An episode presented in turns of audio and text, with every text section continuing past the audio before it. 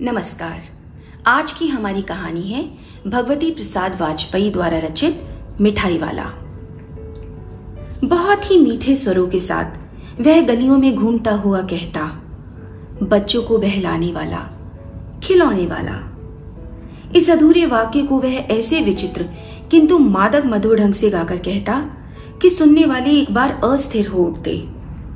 उनके स्नेहाभिषिक्त कंठ से फूटा हुआ गान सुनकर निकट के मकानों में हलचल सी मच जाती। छोटे छोटे बच्चों को अपनी गोद में लिए युवतियाँ चिको को उठाकर छज्जों से नीचे झांकने लगती। गलियों और उसके अंतरव्यापी छोटे छोटे उद्यानों में खेलते और इठलाते हुए बच्चों का झुंड उस खिलौने वाले को चारों ओर से घेर लेता। तब खिलौने वाला वहीं बैठकर अपने खिलौने की पेटी खोल देता।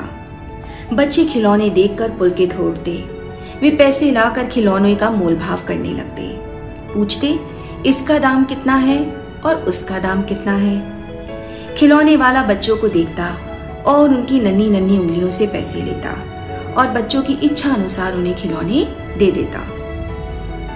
खिलौने लेकर फिर उछलते कूदते बच्चे अपने घरों में चले जाते और खिलौने वाला उसी प्रकार गाना गाता हुआ वापस आ जाता, बच्चों को बहलाने वाला खिलौने वाला सागर के हिलोर की भांति उसका यह मादक गान गली भर के मकानों में इस ओर से उस ओर तक लहराता हुआ पहुँचता और खिलौने वाला अपनी जर्नी में आगे बढ़ता जाता।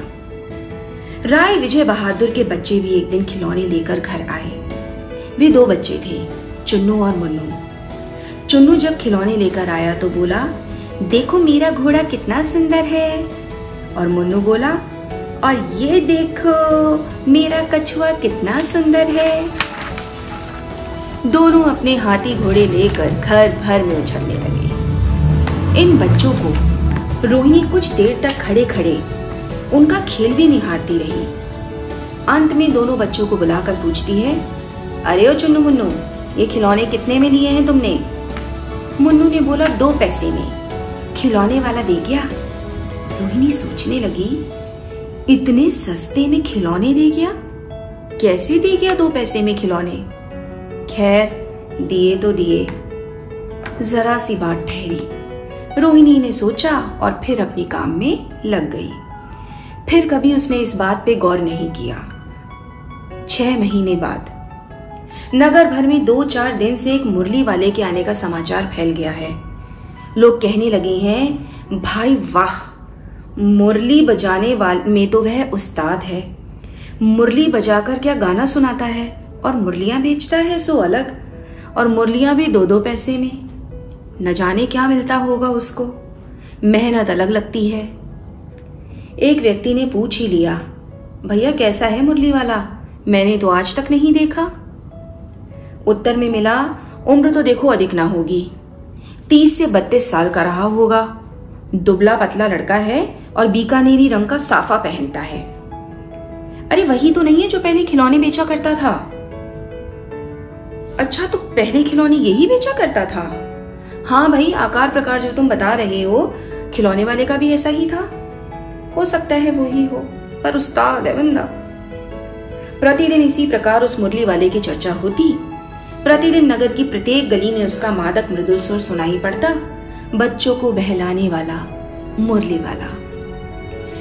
रोहिणी ने भी मुरली वाले का यह स्वर सुना। तुरंत ही उसे खिलौने वाले का स्मरण हो आया। उसने मन ही मन कहा, खिलौने वाला भी इसी तरह गा गा कर खिलौने बेचा करता था। रोहिणी उठकर अपने पति विजय बाबू के पास पहुँची। जरा उस मुरली वाले को तो बुलाओ, चुन्नू मुन्नू के लिए जरा कुछ मुरलियाँ ले लो। क्या पता फिर इधर आए ना आए? जान पड़ता है बच्चे पार्क में निकल गए हैं खेलने के लिए। विजय बाबू समाचार पत्र पढ़ रहे थे। उसी तरह समाचार पत्र को लिए हुए दरवाजे पर आए और मुरली वाले से बोले हाँ भाई, किस तरह देते हो मुरली? किसी की टोपी गली में पड़ी, किसी का जूता पार्क में छूटा, और किसी की सोथनी सोथनी यानी पजामा, ढीला होकर लटक आया। पर इस तरह दौड़ते हाफते बच्चों का झुंड आ गया, और सारे बच्चे एक स्वर में उससे बोलते हैं, हमें भी मुरली चाहिए, हमें भी मुरली चाहिए। मुरली वाला हर्ष से गदगद हो उठा और बोला, अरे बाबा, सबको देंगे मुरली, लेकिन जरा रुको। ठहरो एक एक करके देंगे। अभी इतनी जल्दी में थोड़ी ना लौट जाएँगे आए हैं तो सारे बच्चों से मिलेंगे और उन्हें मुरलियाँ देकर ही जाएँगे। और आज मेरे पास एक दो नहीं पूरी सत्तावन मुरलियाँ हैं। हाँ बाबूजी, क्या पूछा था आपने? दाम पूछा था मुरलियों का। वैसे तो मैं तीन तीन पैसे की देता हूँ पर आपके लिए दो दो पैसे की मुरलियाँ लगा दूँगा। विजय बाबू भीतर बाहर दोनों रूपों में मुस्कुरा दिए और कहने लगे भैया, इसी भाव से तुम सबको मुरली देते हो। हमें मूर्ख ना बनाए। हम पर उल्टा एहसान ना ला दें तुम लोगों की झूठ बोलने की आदत जो होती है ना, वो जाती नहीं है। सबको दो दो पैसे में देते हो और एहसान का टोकरा मेरे ऊपर लाद रहे हो। मुरली वाला एकदम अप्रतिभ हो उठा। बोला, बाबूजी, आपको क्या पता? इन मुरलियों की असली लागत क्या है? यह तो ग्राहकों का दस्तूर होता है कि दुकानदार चाहे हानि उठाकर ही चीज़ क्यों ना बेचे। पर ग्राहक तो यही समझते हैं कि दुकानदार जो है, ग्राहकों को लूट रहा है। आप भला काहे विश्वास करेंगे? लेकिन सच पूछिए तो असली दाम दो पैसा ही है और जिस दो पैसे में मैंने बनवाई है, उसी में आपको दे रहा हूँ। मैंने पूरी हज़ार मुरलियाँ बनवाई हैं, इसीलिए मुझे यह पैसा लगा है। आपको यह दाम जो है, वो बाज़ार में नहीं मिलेगा। विजय बाबू ने कहा अच्छा भैया, ज़्यादा समय नहीं है। एक काम करो, दो मुरलियाँ निकाल दो। दो मुरलियाँ लेकर विजय बाबू फिर मकान के भीतर पहुँच गए। मुरली वाला देर तक उन बच्चों के साथ मुरलियाँ बेचता रहा और बातें करता रहा। बच्चे जिस रंग की मुरली पसंद करते, जो सी मुरली उन्हें चाहिए होती, मुरली वाला उन्हें वही मुरली निकाल कर देता। उनकी बातें कुछ इस तरह थी। यह बड़ी अच्छी मुरली है, तुम यही ले लो बाबू। राजा बाबू, तुम्हारे लायक तो बस यही वाली मुरली है। अच्छा भैया हाँ कौन सी चाहिए? ये वाली? अच्छा लो, नारंगी रंग की मुरली तुम्हें चाहिए, ये ले लो। पैसे नहीं है, अम्मा ने नहीं दिए। ओ, मेरा बच्चा। चलो, कोई बात नहीं। तुम मुरली बिना पैसे के ही ले लो, दुखी मत हो। इस तरह मुरली वाला बच्चों से प्यार भरी बातें करता रहा और कुछ समय बाद सारे बच्चों को खुश करके आगे बढ़ गया। आज अपने मकान में बैठी हुई रोहिणी मुरली वाले की सारी बातें सुन रही थी। और आज उसने अनुभव किया कि बच्चों के साथ इतने प्यार से बात करने वाला फेरी वाला आज से पहले तो कभी नहीं आया। फिर वह सौदा कितना सस्ता बेचता है और आदमी भी भला जान पड़ता है। समय की बात है, जो बेचारा इस समय इस तरह मारा मारा फिर रहा है। पेट जो न कराए, सो थोड़ा न जाने किस मजबूरी में ये मुरलियाँ बेचता फिर रहा है। इसी समय मुरली वाले का तीक्ष्ण स्वर दूसरी निकट की गली से सुनाई पड़ा। बच्चों को बहलाने वाला मुरली वाला। रोहिणी इसे सुनकर मन ही मन कहने लगी, और स्वर कितना मीठा है इसका। कितना मीठा बोलता है। बहुत दिनों तक रोहिणी को मुरली वाले का वह मीठा स्वर और उसके बच्चों के प्रति स्नेह, शक्ति बातें याद आती रही। महीने के महीने आए और चले गए फिर मुरली वाला ना आया। धीरे धीरे उसकी स्मृतियाँ भी क्षीण हो गई। आठ महीने बाद, सर्दी के दिन थे। रोहिणी स्नान करके मकान की छत पर अपने लंबे बालों को सुखा रही थी। इसी समय नीचे गली में उसे आवाज़ सुनाई पड़ी, बच्चों को बहलाने वाला, मिठाई वाला। मिठाई वाले का स्वर उसके लिए परिचित सा था। झट से रोहिणी नीचे उतर आई। उस समय उसके पति मकान में नहीं थे। हाँ उनकी वृद्धा दादी थी। रोहिणी उनके पास जाकर बोली, दादी, चुन्नू मुन्नू के लिए मिठाई लेनी है। जरा कमरे में चलो ना। मैं तो वहाँ जा नहीं सकती और मिठाई वाला आता होगा। आप मैं चिक्की ओट में बैठी रहूँगी। आप कृपया करके थोड़ी सी मिठाई बच्चों के लिए ले लें। दादी उठकर कमरे में आ गई और बोली, ए, मिठाई वाले, इधर आना। मिठाई वाला निकट आ गया। बोला, माँ जी, कितनी मिठाई दू? ये नई तरह की मिठाइयाँ हैं। रंग बिरंगी कुछ खट्टी, कुछ मीठी, जायकेदार और बड़ी देर तक मुँह में टिकने वाली है। जल्दी से घुलती नहीं है, बच्चे बड़े चाव से खाते हैं। इन गुणों के सिवा ये खांसी भी दूर करती है। मिठाई वाले ने पूछा, माँ जी, कितनी गोलियाँ दू? वैसे मैं एक पैसे की सोलह देता हूँ। दादी ने कहा, सोलह तो बहुत कम होती है। भैया, पच्चीस तो देनी ही पड़ेंगी। मिठाई वाला कहता है, नहीं दादी अधिक नहीं दे सकता। इतना भी देता हूँ। अब यह तुम्हें मैं क्या बताऊँ? चलो खैर इससे ज़्यादा नहीं दे पाऊँगा। रोहिणी दादी के पास ही थी। कहने लगी, दादी काफ़ी सस्ता दे रहा है, चार पैसे की ले लो। मिठाई वाला मिठाइयाँ गिनने लगा। तो ठीक है भैया, चार पैसे की दे दो। अच्छा पच्चीस नहीं दे सकते, बीस तो दे सकते हो ना? बीस के हिसाब से लगा लो। देखो, मैं ठहरी बूढ़ी, ज़्यादा मोल भाव में कर नहीं सकती। मिठाई वाला कहता, दादी, आप भी मानेंगी नहीं। और यह सुनते ही दादी के पोपले मुँह से हँसी फूटने लगी रोहिणी ने दादी से कहा, दादी, इससे पूछो, क्या यह इसी शहर का रहने वाला है? या इस शहर में पहले भी कभी आया है? दादी उसके इस कथन को दोहराती, इससे पहले ही मिठाई वाला बोला, पहली बार नहीं, मैं पहले भी कई बार आ चुका हूँ। रोहिणी चिक्की आड़ से ही बोली क्या मिठाई बेचने से पहले तुम कोई और चीज़ बेचने के लिए आए थे? मिठाई वाला हर्ष संशय और विस्मयादी भावों में डूबकर बोला, इससे पहले मैं मुरली और उससे पहले खिलौने लेकर आया था। रोहिणी का अनुमान ठीक निकला। अब तो वह उससे और भी बातें पूछने के लिए बहुत ही जिज्ञासु होने, हो उठी और कहती है, इन व्यवसायों से भला तुम्हें क्या मिलता होगा? वह बोला मिलता भला क्या है? यही खाने भर को मिल जाता है? कभी नहीं भी मिलता। पर हाँ संतोष, धीरज और कभी कभी असीम सुख ज़रूर मिलता है। और इसी सुख की चाह में मैं यहाँ आता हूँ। वो कैसे? बताओ जरा। अब व्यर्थ की बातों की क्या चर्चा करूँ? आप उन बातों को रहने दें, उन बातों को सुनकर आपको दुख होगा। रोहिणी ने कहा जब इतना बताया तो और भी बता दो। मैं बहुत उत्सुक हूँ। तुम्हारा हर्जा ना होगा। तुम कहोगे तो मैं मिठाइयाँ और ले लूँगी। अतिशय गंभीरता के साथ मिठाई वाले ने कहा, मैं भी अपने नगर का एक प्रतिष्ठित आदमी था। मकान, व्यवसाय, गाड़ी, घोड़े, नौकर, चाकर, सभी कुछ तो था मेरे पास। एक पत्नी थी छोटे छोटे दो बच्चे थे। मेरा वह सोने का संसार था। इतनी संपत्ति थी, इतना वैभव था, सारे सांसारिक सुख थे। मेरी बीवी बहुत सुंदर थी, मुझे प्राणों से भी प्यारी थी।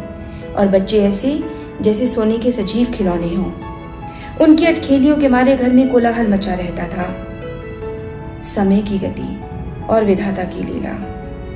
अब उनमें से कोई नहीं है मेरे पास।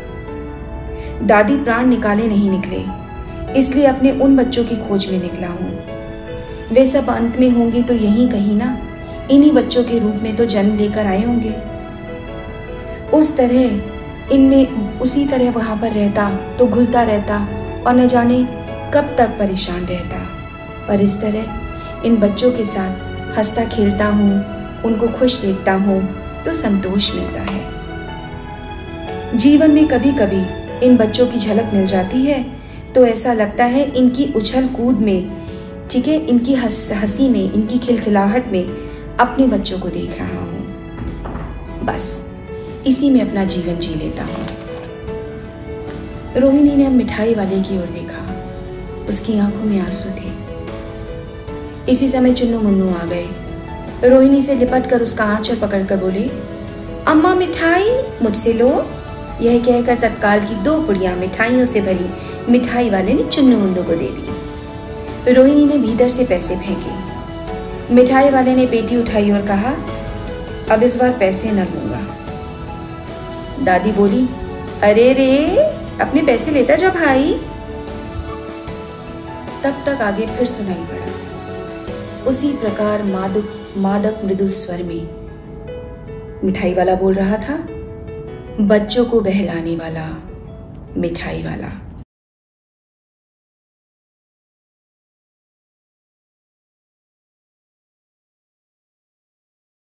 नमस्कार।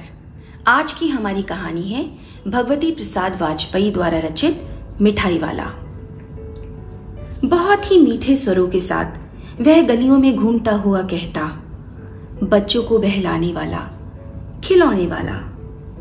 इस अधूरे वाक्य को वह ऐसे विचित्र, किंतु मादक मधुर ढंग से गाकर कहता, कि सुनने वाले एक बार अस्थिर हो उठते। उनके स्नेहाभिषिक्त कंठ से फूटा हुआ गान सुनकर निकट के मकानों में हलचल सी मच जाती। छोटे छोटे बच्चों को अपनी गोद में लिए युवतियाँ चिको को उठाकर छज्जों से नीचे झांकने लगती। गलियों और उसके अंतरव्यापी छोटे छोटे उद्यानों में खेलते और इठलाते हुए बच्चों का झुंड उस खिलौने वाले को चारों ओर से घेर लेता। तब खिलौने वाला वहीं बैठकर अपने खिलौने की पेटी खोल देता। बच्चे खिलौने देखकर पुलकित होते वे पैसे लाकर खिलौने का मोल भाव करने लगते। पूछते, इसका दाम कितना है और उसका दाम कितना है? खिलौने वाला बच्चों को देखता और उनकी नन्ही नन्ही उंगलियों से पैसे लेता और बच्चों की इच्छा अनुसार उन्हें खिलौने दे देता। खिलौने लेकर फिर उछलते कूदते बच्चे अपने घरों में चले जाते और खिलौने वाला उसी प्रकार गाना गाता हुआ वापस आ जाता, बच्चों को बहलाने वाला, खिलौने वाला। सागर के हिलोर की भांति उसका यह मादक गान गली भर के मकानों में इस ओर से उस ओर तक लहराता हुआ पहुँचता और खिलौने वाला अपनी जर्नी में आगे बढ़ता जाता।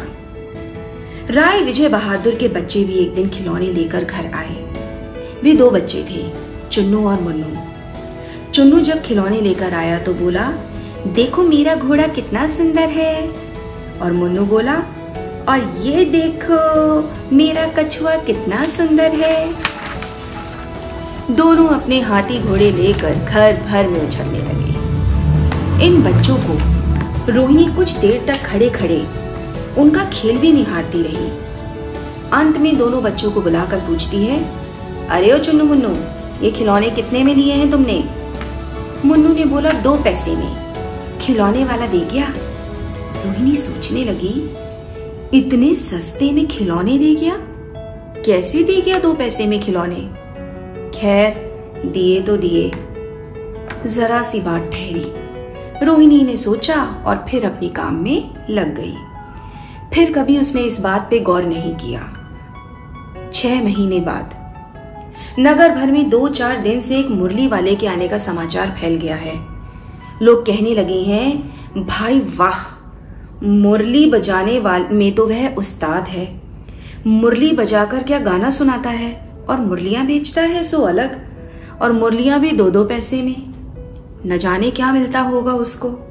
मेहनत अलग लगती है। एक व्यक्ति ने पूछ ही लिया, भैया, कैसा है मुरली वाला? मैंने तो आज तक नहीं देखा। उत्तर में मिला, उम्र तो देखो अधिक ना होगी। तीस से बत्तीस साल का रहा होगा। दुबला पतला लड़का है और बीकानेरी रंग का साफा पहनता है। अरे, वही तो नहीं है जो पहले खिलौने बेचा करता था। अच्छा तो पहले खिलौने यही बेचा करता था? हाँ भाई, आकार प्रकार जो तुम बता रहे हो, खिलौने वाले का भी ऐसा ही था। हो सकता है वो ही हो, पर उस्ताद है बंदा। प्रतिदिन इसी प्रकार उस मुरली वाले की चर्चा होती। प्रतिदिन नगर की प्रत्येक गली में उसका मादक मृदुल सुर सुनाई पड़ता, बच्चों को बहलाने वाला, मुरली वाला। रोहिणी ने भी मुरली वाले का यह स्वर सुना। तुरंत ही उसे खिलौने वाले का स्मरण हो आया। उसने मन ही मन कहा, खिलौने वाला भी इसी तरह गा गा कर खिलौने बेचा करता था। रोहिणी उठकर अपने पति विजय बाबू के पास पहुँची। जरा उस मुरली वाले को तो बुलाओ, चुन्नू मुन्नू के लिए जरा कुछ मुरलियाँ ले लो। क्या पता फिर इधर आए ना आए? जान पड़ता है बच्चे पार्क में निकल गए खेलने के लिए।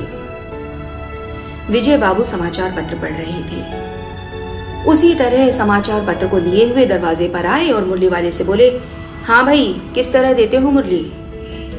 किसी की टोपी गली में पड़ी, किसी का जूता पार्क में छूटा और किसी की सोथनी सोथनी यानी पजामा ढीला होकर लटक आया।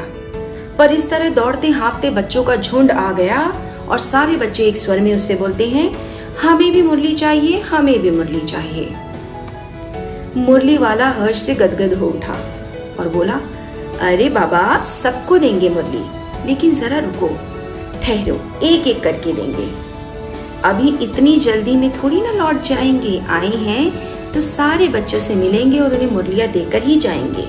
और आज मेरे पास एक दो नहीं पूरी सत्तावन मुरलियाँ हैं। हाँ बाबूजी, क्या पूछा था आपने? दाम पूछा था मुरलियों का। वैसे तो मैं तीन तीन पैसे की देता हूँ पर आपके लिए दो दो पैसे की मुरलियाँ लगा दूँगा। विजय बाबू भीतर बाहर दोनों रूपों में मुस्कुरा दिए और कहने लगे भैया, इसी भाव से तुम सबको मुरली देते हो। हमें मूर्ख ना बनाए। हम पर उल्टा एहसान ना ला दें तुम लोगों की झूठ बोलने की आदत जो होती है ना, वो जाती नहीं है। सबको दो दो पैसे में देते हो और एहसान का टोकरा मेरे ऊपर लाद रहे हो। मुरली वाला एकदम अप्रतिभ हो उठा। बोला, बाबूजी, आपको क्या पता? इन मुरलियों की असली लागत क्या है? यह तो ग्राहकों का दस्तूर होता है कि दुकानदार चाहे हानि उठाकर ही चीज़ क्यों ना बेचे। पर ग्राहक तो यही समझते हैं कि दुकानदार जो है, ग्राहकों को लूट रहा है। आप भला काहे विश्वास करेंगे? लेकिन सच पूछिए तो असली दाम दो पैसा ही है, और जिस दो पैसे में मैंने बनवाई है, उसी में आपको दे रहा हूँ। मैंने पूरी हज़ार मुरलियाँ बनवाई हैं, इसीलिए मुझे यह पैसा लगा है। आपको यह दाम जो है, वो बाज़ार में नहीं मिलेगा। विजय बाबू ने कहा अच्छा भैया, ज़्यादा समय नहीं है। एक काम करो, दो मुरलियाँ निकाल दो। दो मुरलियाँ लेकर विजय बाबू फिर मकान के भीतर पहुँच गए। मुरली वाला देर तक उन बच्चों के साथ मुरलियाँ बेचता रहा और बातें करता रहा। बच्चे जिस रंग की मुरली पसंद करते, जो सी मुरली उन्हें चाहिए होती, मुरली वाला उन्हें वही मुरली निकाल कर देता। उनकी बातें कुछ इस तरह थी। यह बड़ी अच्छी मुरली है, तुम यही ले लो बाबू। राजा बाबू, तुम्हारे लायक तो बस यही वाली मुरली है। अच्छा भैया हाँ कौन सी चाहिए? ये वाली? अच्छा लो, नारंगी रंग की मुरली तुम्हें चाहिए, ये ले लो। पैसे नहीं है, अम्मा ने नहीं दिए। ओ, मेरा बच्चा। चलो, कोई बात नहीं। तुम मुरली बिना पैसे के ही ले लो, दुखी मत हो। इस तरह मुरली वाला बच्चों से प्यार भरी बातें करता रहा और कुछ समय बाद सारे बच्चों को खुश करके आगे बढ़ गया। आज अपने मकान में बैठी हुई रोहिणी मुरली वाले की सारी बातें सुन रही थी। और आज उसने अनुभव किया कि बच्चों के साथ इतने प्यार से बात करने वाला फेरी वाला आज से पहले तो कभी नहीं आया। फिर वह सौदा कितना सस्ता बेचता है और आदमी भी भला जान पड़ता है। समय की बात है जो बेचारा इस समय इस तरह मारा मारा फिर रहा है। पेट जो न कराए सो थोड़ा न जाने किस मजबूरी में ये मुरलियाँ बेचता फिर रहा है। इसी समय मुरली वाले का तीक्ष्ण स्वर दूसरी निकट की गली से सुनाई पड़ा। बच्चों को बहलाने वाला मुरली वाला रोहिणी इसे सुनकर मन ही मन कहने लगी, और स्वर कितना मीठा है इसका। कितना मीठा बोलता है। बहुत दिनों तक रोहिणी को मुरली वाले का वह मीठा स्वर और उसकी बच्चों के प्रति स्नेह शक्ति बातें याद आती रही। महीने के महीने आए और चले गए। फिर मुरली वाला ना आया। धीरे धीरे उसकी स्मृतियाँ भी क्षीण हो गई। आठ महीने बाद, सर्दी के दिन थे। रोहिणी स्नान करके मकान की छत पर अपने लंबे बालों को सुखा रही थी। इसी समय नीचे गली में उसे आवाज़ सुनाई पड़ी, बच्चों को बहलाने वाला, मिठाई वाला। मिठाई वाले का स्वर उसके लिए परिचित सा था। झट से रोहिणी नीचे उतर आई। उस समय उसके पति मकान में नहीं थे। हाँ उनकी वृद्धा दादी थी। रोहिणी उनके पास जाकर बोली, दादी, चुन्नू मुन्नू के लिए मिठाई लेनी है। जरा कमरे में चलो ना। मैं तो वहाँ जा नहीं सकती, और मिठाई वाला आता होगा। आप मैं चिक्की ओट में बैठी रहूँगी। आप कृपया करके थोड़ी सी मिठाई बच्चों के लिए ले लें। दादी उठकर कमरे में आ गई और बोली, ए, मिठाई वाले, इधर आना। मिठाई वाला निकट आ गया। बोला, माँ जी, कितनी मिठाई दू? ये नई तरह की मिठाइयाँ रंग बिरंगी कुछ खट्टी, कुछ मीठी, जायकेदार और बड़ी देर तक मुँह में टिकने वाली है। जल्दी से घुलती नहीं है, बच्चे बड़े चाव से खाते हैं। इन गुणों के सिवा ये खांसी भी दूर करती है। मिठाई वाले ने पूछा, माँ जी, कितनी गोलियाँ दू? वैसे मैं एक पैसे की सोलह देता हूँ। दादी ने कहा सोलह तो बहुत कम होती है। भैया, पच्चीस तो देनी ही पड़ेंगी। मिठाई वाला कहता है, नहीं दादी अधिक नहीं दे सकता। इतना भी देता हूँ। अब यह तुम्हें मैं क्या बताऊँ? चलो खैर इससे ज़्यादा नहीं दे पाऊँगा। रोहिणी दादी के पास ही थी। कहने लगी, दादी काफ़ी सस्ता दे रहा है, चार पैसे की ले लो। मिठाई वाला मिठाइयाँ गिनने लगा। तो ठीक है भैया, चार पैसे की दे दो। अच्छा पच्चीस नहीं दे सकते, बीस तो दे सकते हो ना? बीस के हिसाब से लगा लो। देखो, मैं ठहरी बूढ़ी, ज़्यादा मोल भाव में कर नहीं सकती। मिठाई वाला कहता, दादी, आप भी मानेंगी नहीं। और यह सुनते ही दादी के पोपले मुँह से हँसी फूट निकली।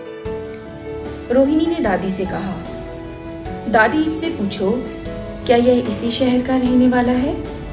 या इस शहर में पहले भी कभी आया है? दादी उसके इस कथन को दोहराती, इससे पहले ही मिठाई वाला बोला, पहली बार नहीं, मैं पहले भी कई बार आ चुका हूँ। रोहिणी चिक्की आड़ से ही बोली क्या मिठाई बेचने से पहले तुम कोई और चीज़ बेचने के लिए आए थे? मिठाई वाला हर्ष संशय और विस्मयादी भावों में डूबकर बोला, इससे पहले मैं मुरली और उससे पहले खिलौने लेकर आया था। रोहिणी का अनुमान ठीक निकला। अब तो वह उससे और भी बातें पूछने के लिए बहुत ही जिज्ञासु होने, हो उठी और कहती है, इन व्यवसायों से भला तुम्हें क्या मिलता होगा? वह बोला मिलता भला क्या है? यही खाने भर को मिल जाता है? कभी नहीं भी मिलता? पर हाँ संतोष, धीरज और कभी कभी असीम सुख ज़रूर मिलता है। और इसी सुख की चाह में मैं यहाँ आता हूँ। वो कैसे? बताओ जरा। अब व्यर्थ की बातों की क्या चर्चा करूँ? आप उन बातों को रहने दें, उन बातों को सुनकर आपको दुख होगा। रोहिणी ने कहा जब इतना बताया तो और भी बता दो। मैं बहुत उत्सुक हूँ। तुम्हारा हर्जा ना होगा। तुम कहोगे तो मैं मिठाइयाँ और ले लूँगी।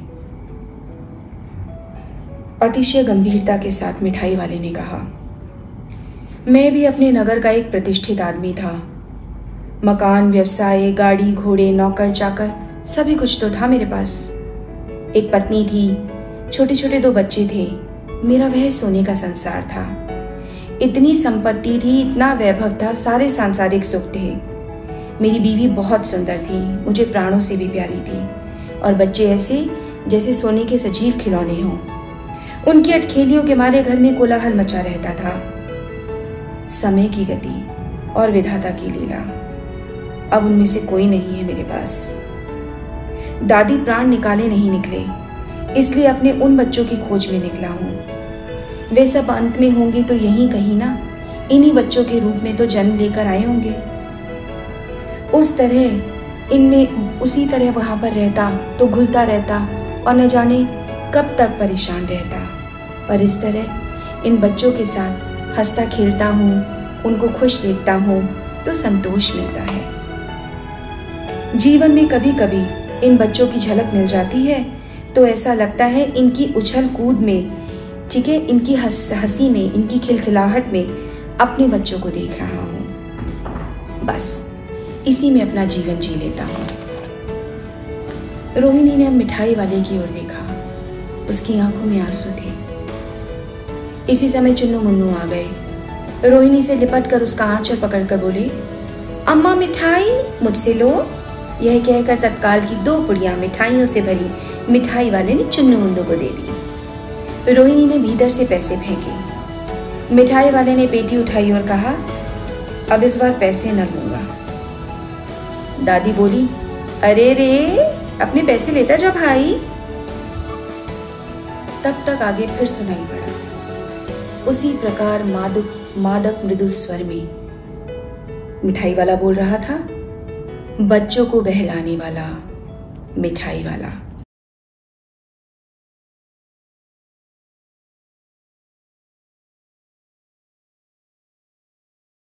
नमस्कार।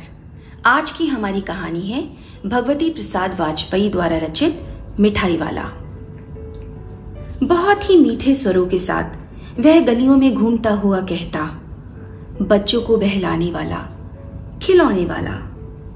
इस अधूरे वाक्य को वह ऐसे विचित्र, किंतु मादक मधुर ढंग से गाकर कहता, कि सुनने वाले एक बार अस्थिर हो उठते। उनके स्नेहाभिषिक्त कंठ से फूटा हुआ गान सुनकर निकट के मकानों में हलचल सी मच जाती। छोटे छोटे बच्चों को अपनी गोद में लिए युवतियाँ चिको को उठाकर छज्जों से नीचे झांकने लगती। गलियों और उसके अंतरव्यापी छोटे छोटे उद्यानों में खेलते और इठलाते हुए बच्चों का झुंड उस खिलौने वाले को चारों ओर से घेर लेता। तब खिलौने वाला वहीं बैठकर अपने खिलौने की पेटी खोल देता। बच्चे खिलौने देखकर पुलकित हो वे पैसे लाकर खिलौने का मोल भाव करने लगते। पूछते, इसका दाम कितना है और उसका दाम कितना है? खिलौने वाला बच्चों को देखता और उनकी नन्ही नन्ही उंगलियों से पैसे लेता और बच्चों की इच्छा अनुसार उन्हें खिलौने दे देता।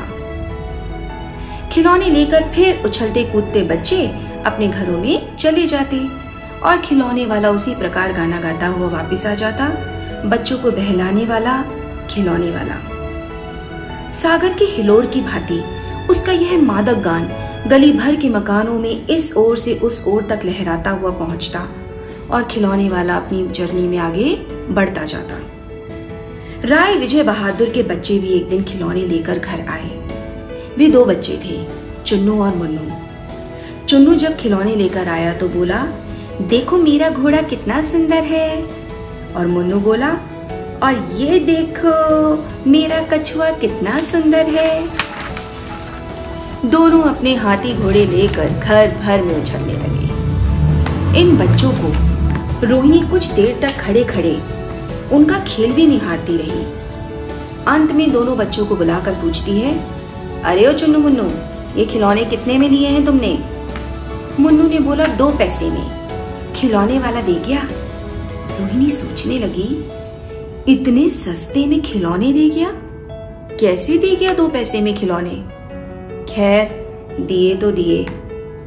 जरा सी बात ठहरी। रोहिणी ने सोचा और फिर अपने काम में लग गई। फिर कभी उसने इस बात पे गौर नहीं किया। छह महीने बाद। नगर भर में दो चार दिन से एक मुरली वाले के आने का समाचार फैल गया है। लोग कहने लगे हैं, भाई वाह, मुरली बजाने वाले में तो वह उस्ताद है। मुरली बजाकर क्या गाना सुनाता है? और मुरलियाँ बेचता है सो अलग। और मुरलियाँ भी दो दो पैसे में। न जाने क्या मिलता होगा उसको। मेहनत अलग लगती है। एक व्यक्ति ने पूछ ही लिया, भैया, कैसा है मुरली वाला? मैंने तो आज तक नहीं देखा। उत्तर में मिला, उम्र तो देखो अधिक ना होगी। तीस से बत्तीस साल का रहा होगा। दुबला पतला लड़का है और बीकानेरी रंग का साफा पहनता है। अरे, वही तो नहीं है जो पहले खिलौने बेचा करता था। अच्छा तो पहले खिलौने यही बेचा करता था?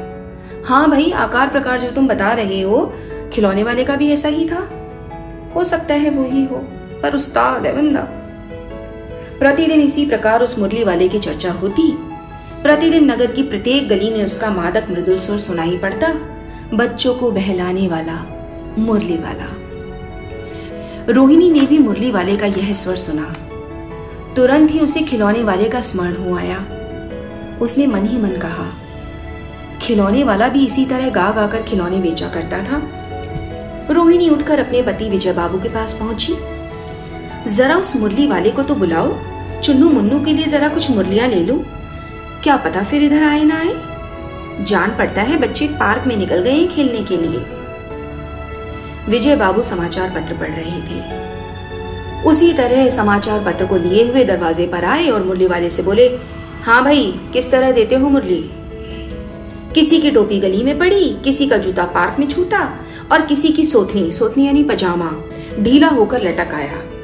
पर इस तरह दौड़ते हाफते बच्चों का झुंड आ गया, और सारे बच्चे एक स्वर में उससे बोलते हैं, हमें भी मुरली चाहिए, हमें भी मुरली चाहिए। मुरली वाला हर्ष से गदगद हो उठा और बोला, अरे बाबा, सबको देंगे मुरली, लेकिन जरा रुको। ठहरो एक एक करके देंगे। अभी इतनी जल्दी में थोड़ी ना लौट जाएँगे। आए हैं तो सारे बच्चों से मिलेंगे और उन्हें मुरलियाँ देकर ही जाएँगे। और आज मेरे पास एक दो नहीं पूरी सत्तावन मुरलियाँ हैं। हाँ बाबूजी, क्या पूछा था आपने? दाम पूछा था मुरलियों का? वैसे तो मैं तीन तीन पैसे की देता हूँ पर आपके लिए दो दो पैसे की मुरलियाँ लगा दूँगा। विजय बाबू भीतर बाहर दोनों रूपों में मुस्कुरा दिए और कहने लगे भैया, इसी भाव से तुम सबको मुरली देते हो। हमें मूर्ख ना बनाए। हम पर उल्टा एहसान ना ला दें तुम लोगों की झूठ बोलने की आदत जो होती है ना, वो जाती नहीं है। सबको दो दो पैसे में देते हो और एहसान का टोकरा मेरे ऊपर लाद रहे हो।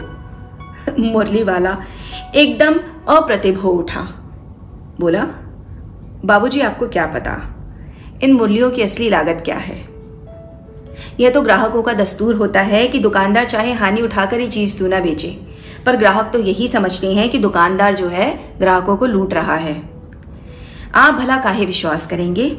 लेकिन सच पूछिए तो असली दाम दो पैसा ही है और जिस दो पैसे में मैंने बनवाई है, उसी में आपको दे रहा हूँ।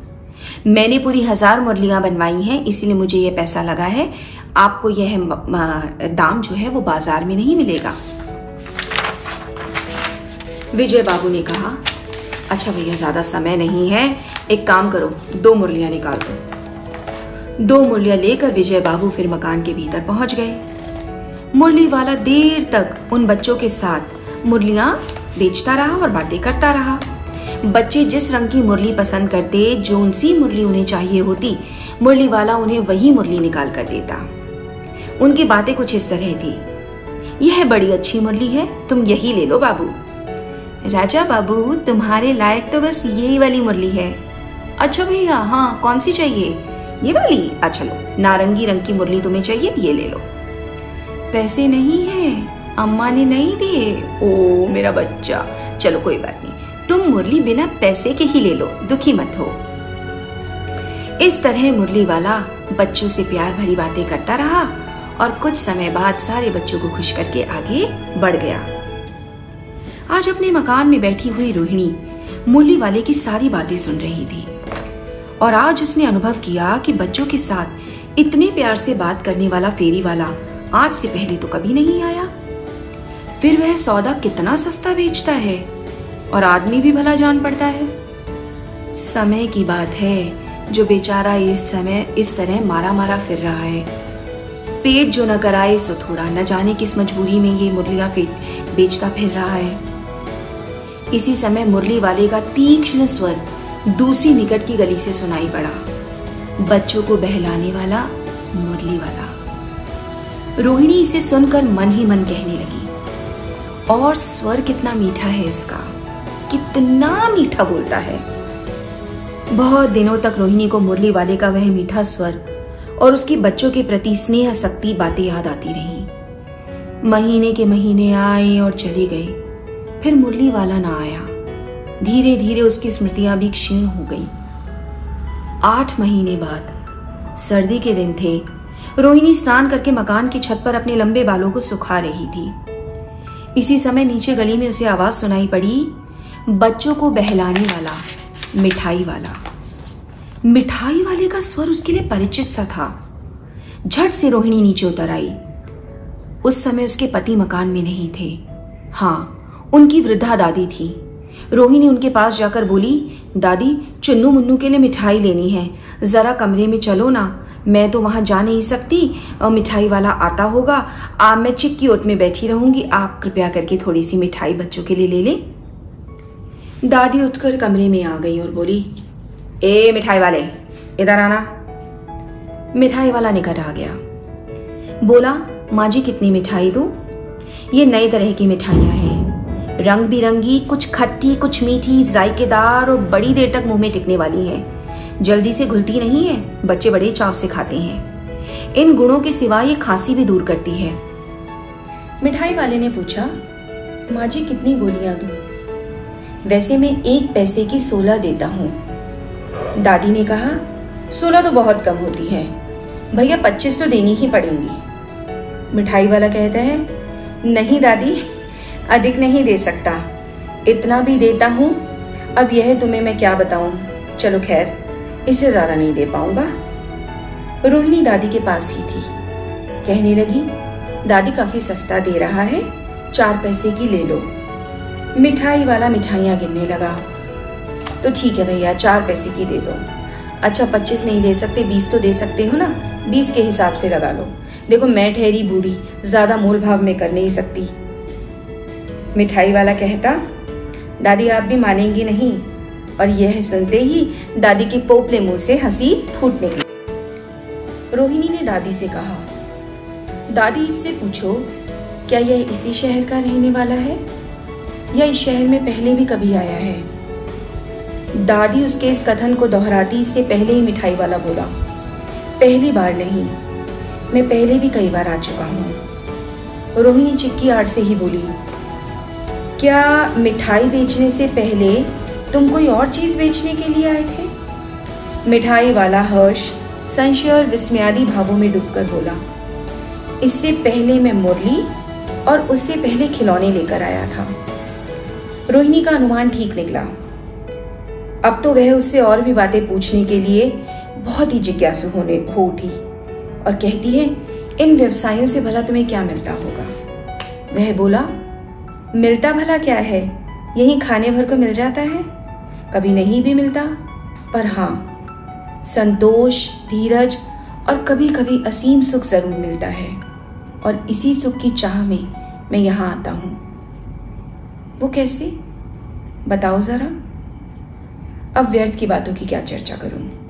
आप उन बातों को रहने दें, उन बातों को सुनकर आपको दुख होगा। रोहिणी ने कहा जब इतना बताया तो और भी बता दो। मैं बहुत उत्सुक हूँ। तुम्हारा हर्जा ना होगा, तुम कहोगे तो मैं मिठाइयाँ और ले लूँगी। अतिशय गंभीरता के साथ मिठाई वाले ने कहा, मैं भी अपने नगर का एक प्रतिष्ठित आदमी था। मकान, व्यवसाय, गाड़ी, घोड़े, नौकर, चाकर, सभी कुछ तो था मेरे पास। एक पत्नी थी छोटे छोटे दो बच्चे थे।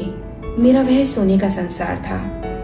इतनी संपत्ति थी, इतना वैभव था, सारे सांसारिक सुख थे। मेरी बीवी बहुत सुंदर थी, मुझे प्राणों से भी प्यारी थी। और बच्चे ऐसे, जैसे सोने के सजीव खिलौने हों। उनकी अटखेलियों के मारे घर में कोलाहल मचा रहता था। समय की गति और विधाता की लीला। अब उनमें से कोई नहीं है मेरे पास।